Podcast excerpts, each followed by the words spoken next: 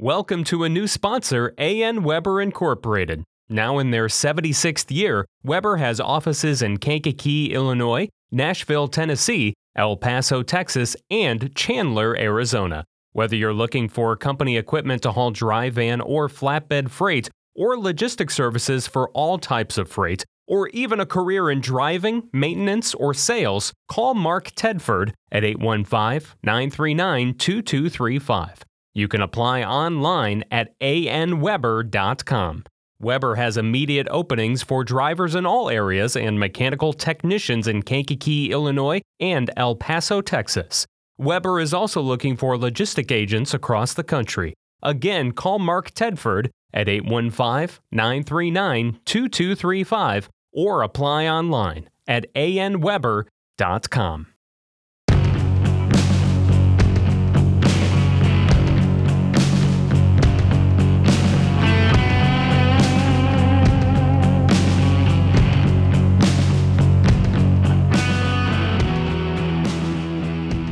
Hi, folks, and welcome to a special Christmas podcast edition of Weber's Whipping Post.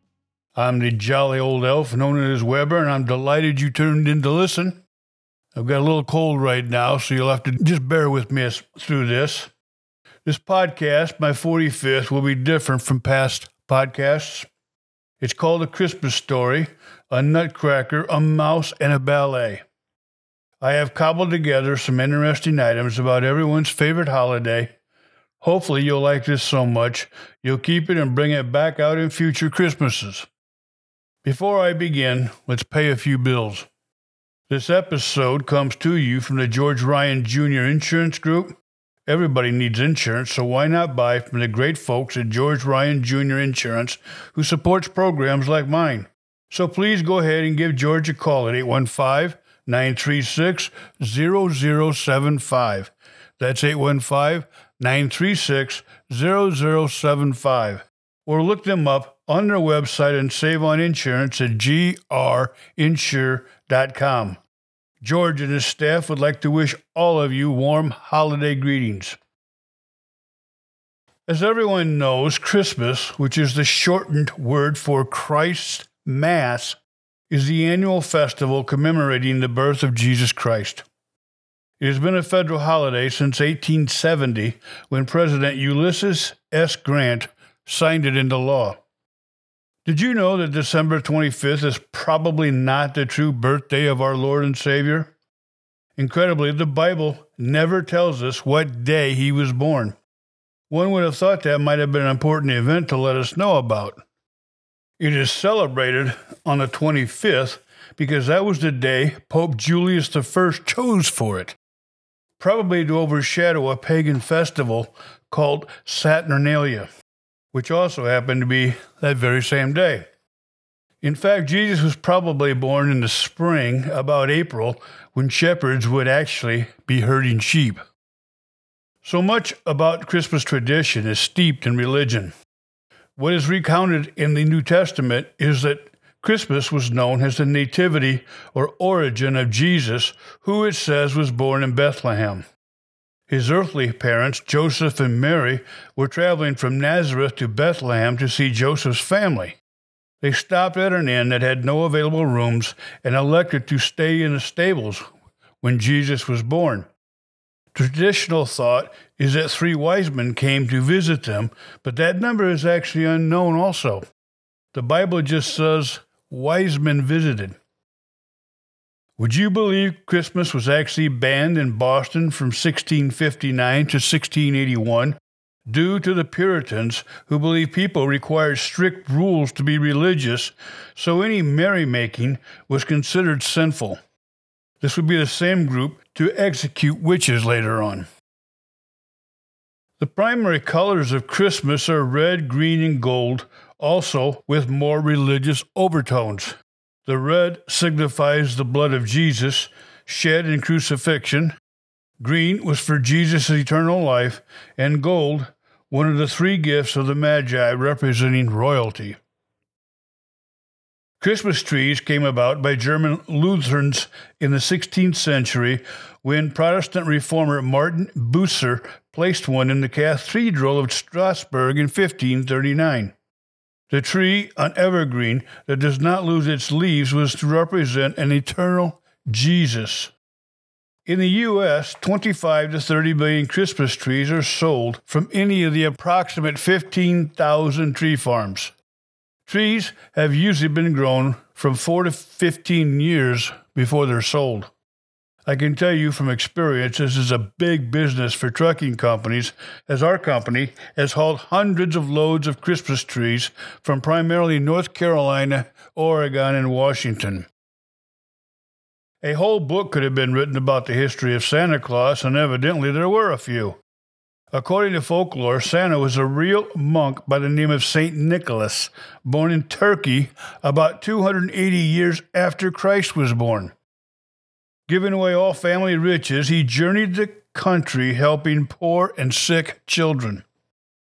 His reputation landed an American in the late 18th century in New York, where the Dutch honored the anniversary of the death of Center Nicholas, the Dutch way of saying St. Nicholas. The name was later Americanized to Santa Claus. The current image of Santa Claus being with a white beard and a red coat and white fur was invented here in the States in the 19th century, primarily from a Christmas poem written by a minister, Clement Clarke Moore. The look was still not right until Coca Cola decided to make him look jollier in 1931 and hired an illustrator, Hayden Sundblom, to depict him for their magazine ads. Then in 1942, they added a helper to Santa called Sprite Boy. Now you know where the name of their beverage, Sprite, came from in the early 60s. The poem, called An Account of a Visit from St. Nicholas, is better known as Twas the Night Before Christmas. Santa is said to have a toy workshop at the North Pole, complete with elf workers and a sleigh that is pulled by flying reindeer. It was in 1881 when a political cartoonist, Thomas Nast, drew up Santa from Moore's description. This is the general image of him throughout the world, known as Santa, Saint Nick, Father Christmas, and Kris Kringle. One of the flying reindeers is Rudolph, the red-nosed reindeer. He was created by Robert May in 1939 at the urging of Montgomery Ward Department Store as a promotion to increase sales. He invented the whole story, folks. It was then put to music by Johnny Marks. Rudolph was the youngest of Santa's flying reindeers. Bullied by the other reindeers due to his bright red nose, he is chosen by Santa to lead the sleigh one Christmas Eve to guide the sleigh in inclement weather. Now, I got the rest of this information from the internet, so you take it how you want it. It's reported that reindeer have specialized noses that warm cold air before it gets to their lungs. Under a thermal camera, Rudolph's nose really is red. I did not make that up, folks. Now, like me, you'd have to be older than dirt to recall but does anybody remember the classic Hard Rock Coco and Joe animated cartoon brought to you in grainy black and white? I used to watch it on Garfield Goose and Friends with Frazier Thomas at Christmas time as a kid in the early 60s. How old were you when you found out it was actually created in 1951? Anyway, originally it was called Hard Rock Coco and Joe, the Three Little Dwarfs, something nobody could get by with now. It was a two minutes, 45 second song written by Stuart Hamblen about three of Santa's helpers who ride in a sleigh with him on Christmas Eve. For those who have never heard it, stop what you're doing right now and go watch it on YouTube. Hard Rock drives the sleigh and Coco navigates with the maps. They really have no need for Joe, but Santa loves the little bugger and takes him with him anyway. Every Christmas, Joe winds up with a snowball to the face. For the rest of you familiar with the tune, now try and get that chorus line out of your head. I'm Hard Rock, I'm Coco, I'm Joe. Aside from Oh Holy Night being one of my favorite Christmas songs, which I wrote about last year, another song you might want to check out is Come and Praise Him Christmas Must Be Tonight. Originally written by the rock band by the name of the band in 1977, it was called Christmas Must Be Tonight. In my opinion, a better cover version was performed by Richie Furay, formerly of the bands Buffalo Springfield and Poco. Furay became an ordained minister and then recorded a song for a Southern Rock Christmas album compilation, adding the Come and Praise Him emphasis. It truly is a beautiful song. The refrain in a song includes the words, son of a carpenter. I found this a little extraordinary. Obviously, they are referencing Jesus being the son of Joseph, who was a carpenter. Unexpected due to the fact that Joseph is kind of a forgotten character. Mary being his second wife, and the circumstances in which she became impregnated with Jesus. The much older Joseph was relegated to stepfather status and not mentioned again in the Bible after Jesus has turned 12. It is presumed Joseph must have died about that time. Hey, season greetings from Hoffman Chiropractic Neurology, celebrating 30 years of practice. Dr. Hoffman specializes in general musculoskeletal conditions, neurology, sports injuries, acupuncture, electrodiagnostics, and comprehensive wellness management. Dr. Hoffman provides exceptional care for patients of all ages, from infants to elderly, from expectant moms to athletes. Dr. Hoffman's goal is to provide all patients a tailored treatment plan based on an extensive history, a thorough exam, and x rays. Contact Hoffman Chiropractic Neurology for more information or to schedule it's 815 937 0446. Speaking of Christmas songs, did you know Brenda Lee was only 13 years old when she recorded Rockin' Around the Christmas Tree back in 1958? The song was written by Johnny Marks, but it didn't catch on until Brenda became famous in the 1960s, rising to number 14 that year. As recently as 2022, it hit number three on the Hot 100. One of the most popular Christmas songs is Jingle Bells. Who hasn't sung Jingle Bells at Christmas time? The song is so embedded in mainstream media, its first three notes alone are instantly recognizable. The trouble with this is Jingle Bells was not written as a Christmas song, and it is surprising the woke snowflakes haven't had this song eviscerated. Jingle Bells, originally called One Horse Open Sleigh, was written by an American, James Lord Pierpont, in 1857. He was the son of a minister born in Boston in 1822. He was considered somewhat of a free bird or a fearless renegade or just a plain rogue, he traveled all over the country working as a whaler, a Navy sailor, a gold miner, and a songwriter. His father was a prominent abolitionist, so James fought in the Civil War for the Confederacy. You know, I didn't always see eye to eye with my old man, but I can't imagine pulling off that stunt. Some of his songs were what was called bellicose Dixieland war anthems. He would marry a Georgia girl, Eliza Purse, the daughter of Savannah Mayor Thomas Purse. The couple had two children, and he would later desert them.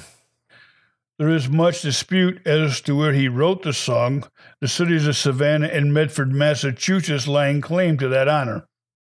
When it came to the inspiration for the song, it is thought it was conceived as a boastful James Dean like tale and he was chasing high speed thrills in the woods with a young lady by his side. He had hoped his exploits would make Miss Bright's spirits sparkle, his words, not mine, that night. Alas, they were traveling too fast and managed to tip the sleigh, which he and his most likely drunken friends laughed hysterically about. Shortly after the accident, they went to a tavern where they asked to use the piano. There are three forgotten salacious verses which narrate the couple alone in the woods, racing too fast, and perhaps drunk. It is certainly not material for a wholesome American classic Christmas song, yet there it is. Did you know Sir Henry Cole from Britain is considered to have sent the first Christmas card? He sent it to his grandmother in 1843. He had the lithograph hand colored by a London illustrator before sending it. In 2001, it sold at an auction for $28,158, or about the same it costs to send cards to all your friends nowadays. Wow, you talk about peace on earth and goodwill toward men. The story was retold by Bruce Bairnsfather, a famed British cartoonist and soldier serving in the 1st Battalion of the Royal Warwickshire Regiment. Evidently, one bitter Christmas Eve night during World War I in 1914, along the Western Front in Belgium, German soldiers began singing Christmas carols. Upon closer inspection, the British noticed the Germans had lanterns and small fir trees decorated for the holiday. The British, not to be outdone, started singing carols on their own. Eventually, the two sides nervously greeted each other in no man's land, sharing cigarettes, whiskey, wine, and even a soccer game. This was not a sanctioned ceasefire, but a spontaneous event. As Has Bairnsfather related not an atom of hate on either side. A then 25 year old soldier at the time was incensed at the ceasefire. His name? Adolf Hitler. The day after Christmas, they got back to killing each other. 15 million people died as a result of this war, folks. This story appeared in the diaries of several men that were there, though, that Christmas. I took this last paragraph directly from the History Channel if you are interested in more information. Today, a memorial stands in England's National Memorial Arboretum commemorating the Christmas truce. It was dedicated by Prince William of England. On the 100th anniversary in 2014, the English and German national soccer teams staged a friendly match in England in remembrance. England won 1 to nothing. Did you know A Christmas Carol is the most adapted story in film history? There are 135 versions of the tale written by Charles Dickens. There were 6,000 original printings of the book, and they sold out in four days. There is only one known original copy left that is known about. It was reprinted 13 times the year it came out. Dickens performed the first recording of his tale in Birmingham, England in 1853, drawing a crowd of 2,000 people. He would continue reading and performing it for the next 17 years. Sadly, Tiny Tim was a real person. Dickens's nephew, Harry, who died of TB at the age of nine. It is assumed that Tiny Tim had TB. Speaking of successful books, did you remember to order your copy of my novel Roll Me Away in time as a stocking stuffer? A last minute gift? The book makes a great gift for the reader in your family, and I think they really are going to like it. You can order at www.alanweber.com. It's two B's and Weber. Don't miss out. Hey, this podcast is brought to you by Jeff and Brandon Chiro at Court Street Ford, now in their 40th year servicing the Kankakee County area. Stop by their showroom at 558 William Latham Drive in Bourbonnais. You can save up to $6,000 on a selection of Ford 150 pickups. Court Street Ford is open from Monday through Saturday, offering new car and truck sales, pre owned autos, and vehicle servicing.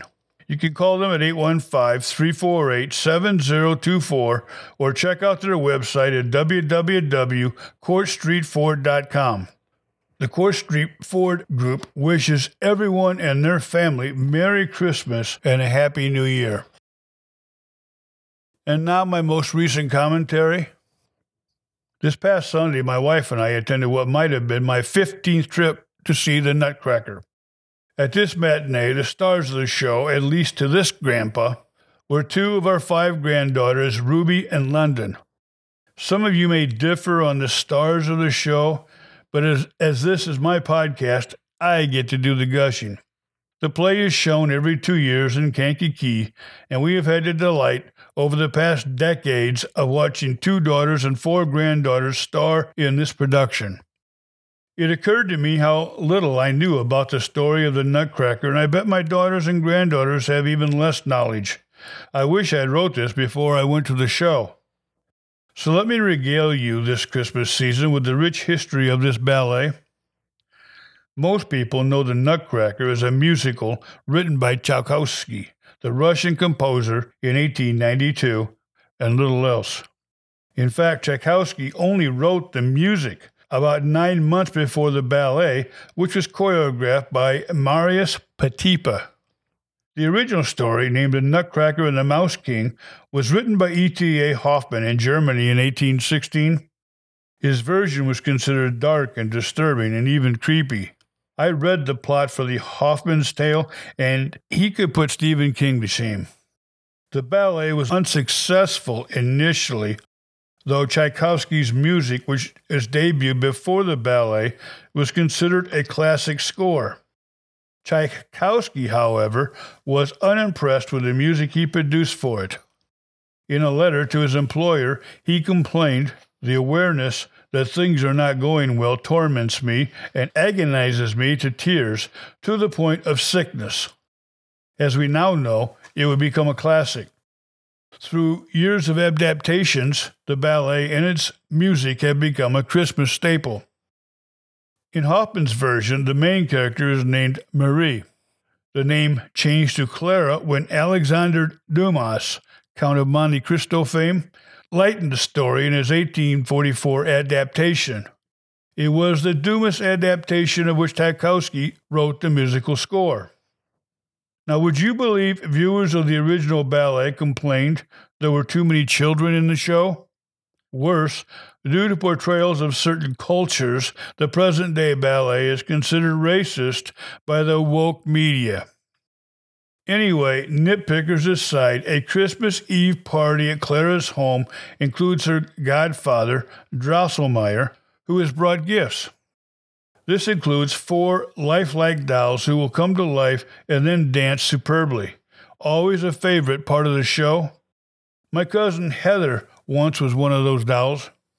Drosselmeyer also brought a nutcracker for Clara, which becomes her favorite toy. Later that night in a dream, the nutcracker will come to life to help Clara fight off the mice being unleashed by the evil Mouse King, who turns out to be the very Drosselmeyer himself. I'll have you know Weber girls have been soldiers fighting off these mice for over a decade. At this show, it was my six year old granddaughter, London, who bravely kept those mice at bay before making her exit stage right, banging on her little drum. In Christmases past, both my daughter Becky and then later her daughter Kaya heroically fought off those infernal mice as well. During the battle, Clara throws her slipper at the villain, allowing the Nutcracker a chance to stab the Mouse King. After the mice are vanquished, the Nutcracker transforms into a handsome prince. What else? And he and Clara travel to a moonlit pine forest where various sizes of snowflakes prance to a waltz. Our daughter Sarah was once one of those snowflakes prancing to the waltz, among many other roles through the years. Those two retreat to his kingdom as Act One ends. In Act Two, Clara and, and old Handsome himself travels to the land of sweets, ruled by the Plum Fairy. The prince informs the fairy how Clara saved him, causing a celebration of sweets from around the world. They all dance for the couple, including the famed Russian dance, of which my granddaughter Ruby nailed her performance. She was also a Spanish dancer in the show. It is at this celebration we see Mother Ginger make her appearance, a large woman with a giant hoop skirt with children underneath, emerging as bonbons and red tights to perform another waltz. My niece Tammy was once a bonbon. Kudos to Amy Morrison's staff, the owner of the Paula Aubrey School of Dance, whom I saw when she herself might have been a little wee bonbon. It's quite a production, folks, and you would do well to check it out.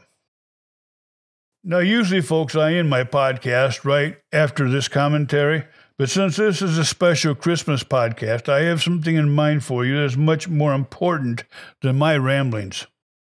The story goes that in 1891, Captain Joseph McFee was worried there were so many poor individuals in San Francisco going hungry. He decided during the holiday he would try to feed them a Christmas dinner, but he had no way to fund the project. My understanding is he thought about it a lot to the point it was keeping him up at night. There were thousands to feed in the city, and he didn't know what he could do. He recalled that as a sailor in Liverpool, England, when the boats came back into port, there was usually a large iron kettle called Simpson's Pot so that folks could slip a coin or two in for the poor. The following day, he placed the kettle at the Oakland Ferry Landing, right at the foot of Market Street in San Francisco. He had a sign that said, Keep the pot boiling. He collected enough coins to feed the folks a Christmas dinner that year. Within six years, the kettle had gone from Oakland to Boston, buying 150,000 dinners for the needy. Of course, I'm talking about the Captain McFee from the Salvation Army with their red kettles. Those kettles are now spread out across the world, folks, and I urge you, if you're able, to give generously to this fine tradition. That's all I got, folks. If you like this podcast, please tell others. If you'd like to advertise on this podcast, please tell me. I could always use more sponsors. Check out my blog at www.weberswhippingpost.com. Thanks a million for listening. Bye now and Merry Christmas.